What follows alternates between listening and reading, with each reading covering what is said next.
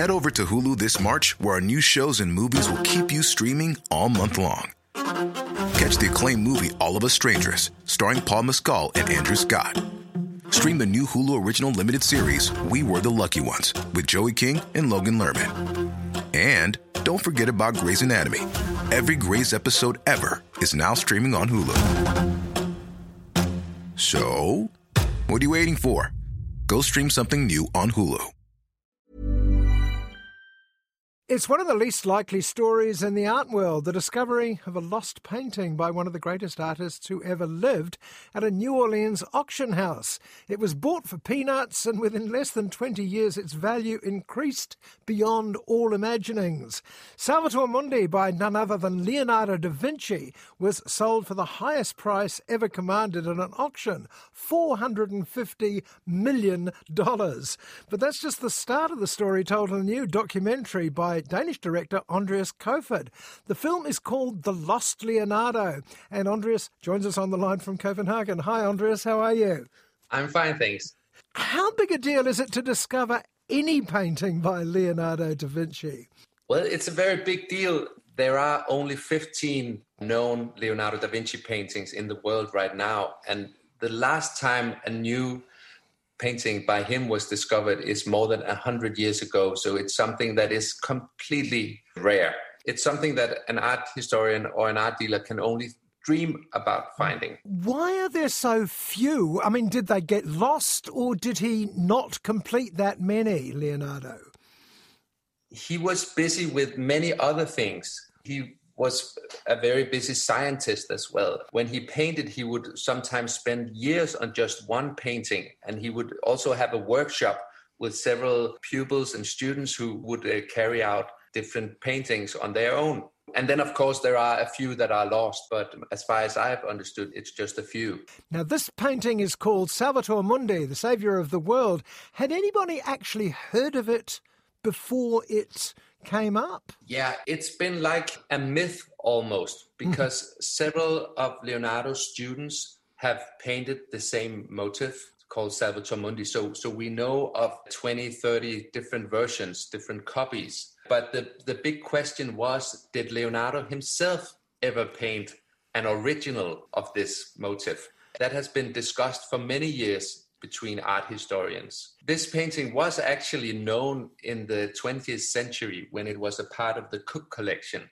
But the challenge was that it had been overpainted before that. So it didn't really look like a Leonardo, it looked like something else. So when the people who found it in 2005 in New Orleans, uh, they got it to New York, they cleaned it and then they could see that there were some fantastic details underneath.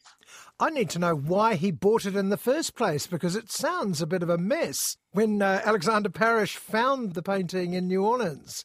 That's right, but his profession is actually to find uh, undiscovered masterpieces. So I think he, he takes some chances. I mean, he, he didn't see it in real life before he bought it. So he just took a chance and paid $1,100 and, and then there was a jackpot.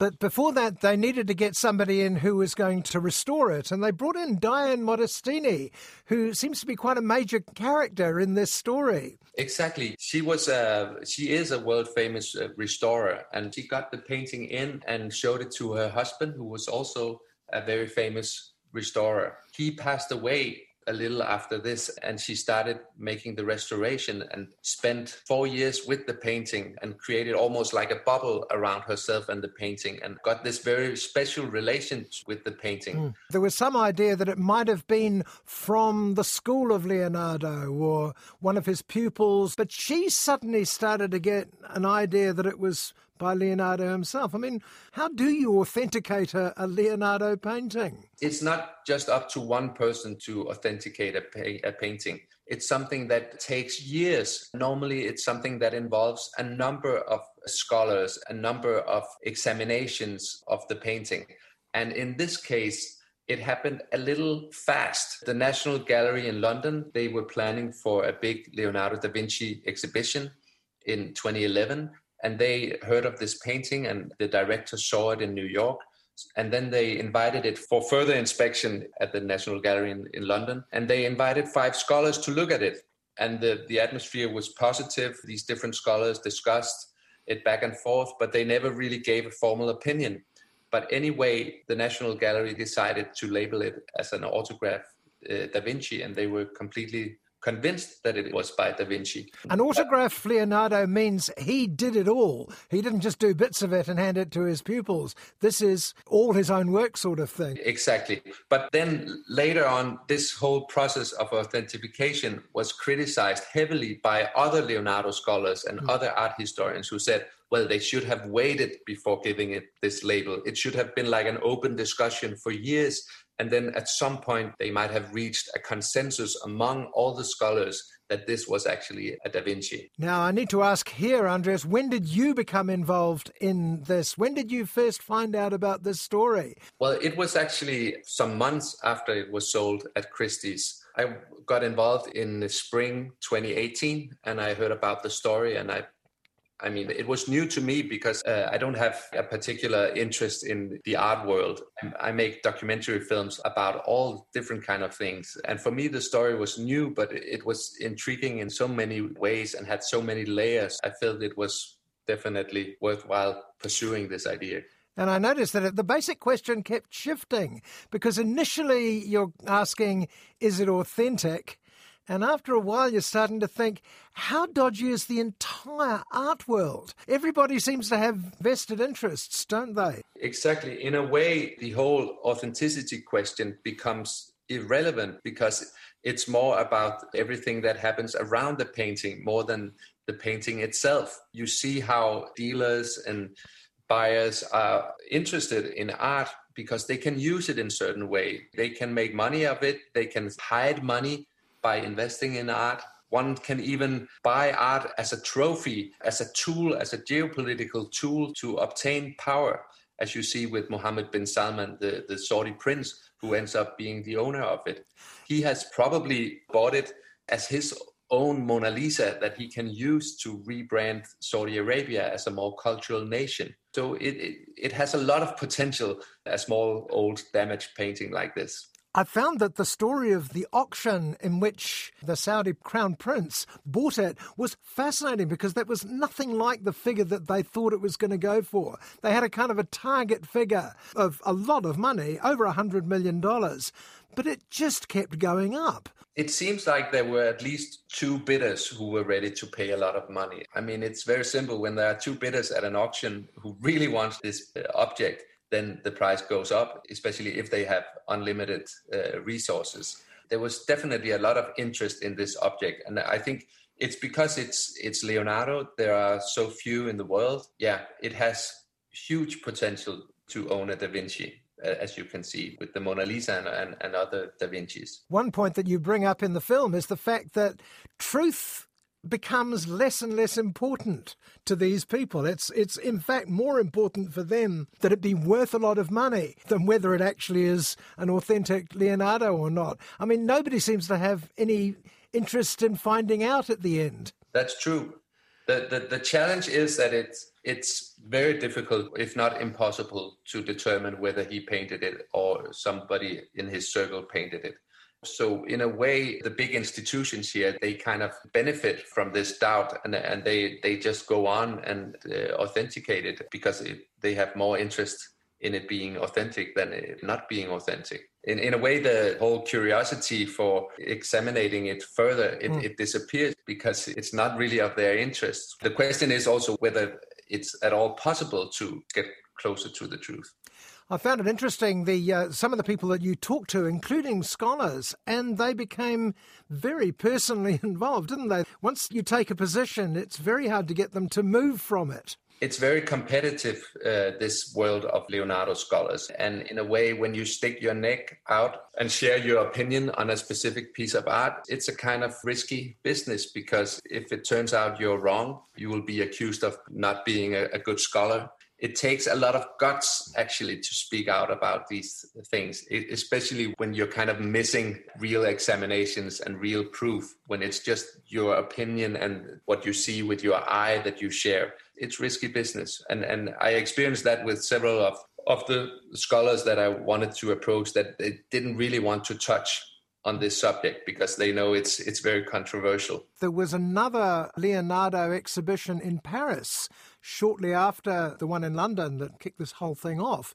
and they weren't particularly keen on putting this painting up as a as an authentic Leonardo. I still actually don't know exactly what happened behind the, the closed doors at the Louvre because one of my sources within the Louvre told me that they had always believed it to be a Leonardo since they saw it the first time in, in 2010, I believe. But leading up to this exhibition, there were so many rumors. Did they want to include it? Did the Saudi prince want to include it or not? As far as we understood, the Saudi prince insisted on the painting being shown next to Mona Lisa in the same room, and Louvre rejected that because, first of all, it, it was impossible for them logistically to have these two world famous paintings in the same room simply because of the, the crowd would be too big. They didn't want to move the Mona Lisa because it's so fragile. But I also think there was an element of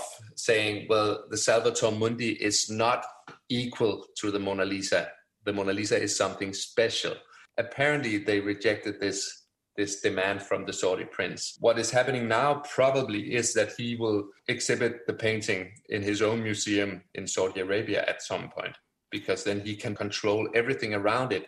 He is apparently also a bit paranoid around all the criticism that has faced this painting. If it turns out that he bought the world's most expensive painting and it turns out not to be authentic, then he will look like a fool. And he's, he's not interested in that.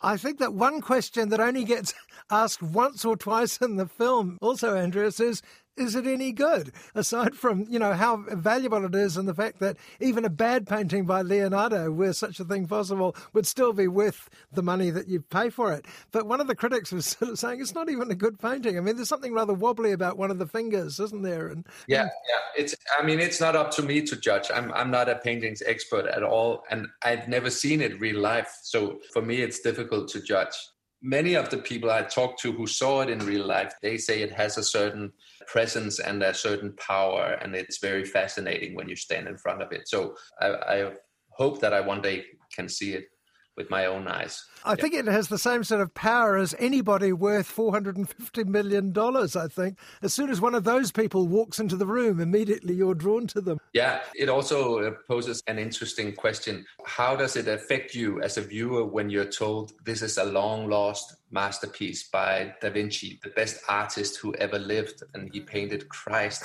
in this painting? Yeah, how does it affect you as a viewer? Uh, I think you become more engaged and more seduced by it when you have that knowledge compared to if, if you just see it without knowing anything about it.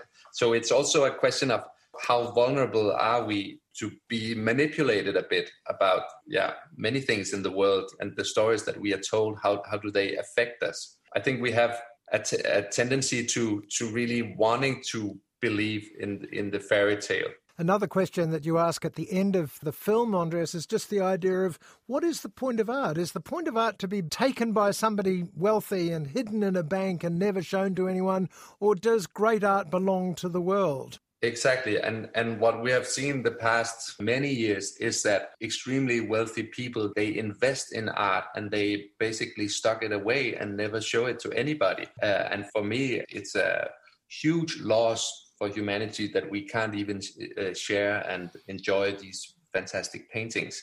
I don't know how to deal with that issue because when you own something, you can decide where to put it. But I, I would wish that these extremely wealthy people that they would decide to share their beautiful objects more with, with the world. At the end of all this, what do you think? Do you think it's a fake or not? I have decided to remain open because I think there's still more to come with this story. There's there will still be more more examinations and and and more new angles on it. And I think it's more uh, interesting to let the viewer become the detective in this story than imposing my own point of view. That's Andreas Koefoed, the director of the new documentary feature, The Lost Leonardo, currently showing in cinemas. It's an absolutely fascinating story of art, hidden treasure, politics, and greed. And as Andreas says, the story of Salvator Mundi is far from over. Head over to Hulu this March, where our new shows and movies will keep you streaming all month long. Catch the acclaimed movie All of Us Strangers, starring Paul Mescal and Andrew Scott. Stream the new Hulu original limited series We Were the Lucky Ones with Joey King and Logan Lerman. And don't forget about Grey's Anatomy. Every Grey's episode ever is now streaming on Hulu. So, what are you waiting for? Go stream something new on Hulu.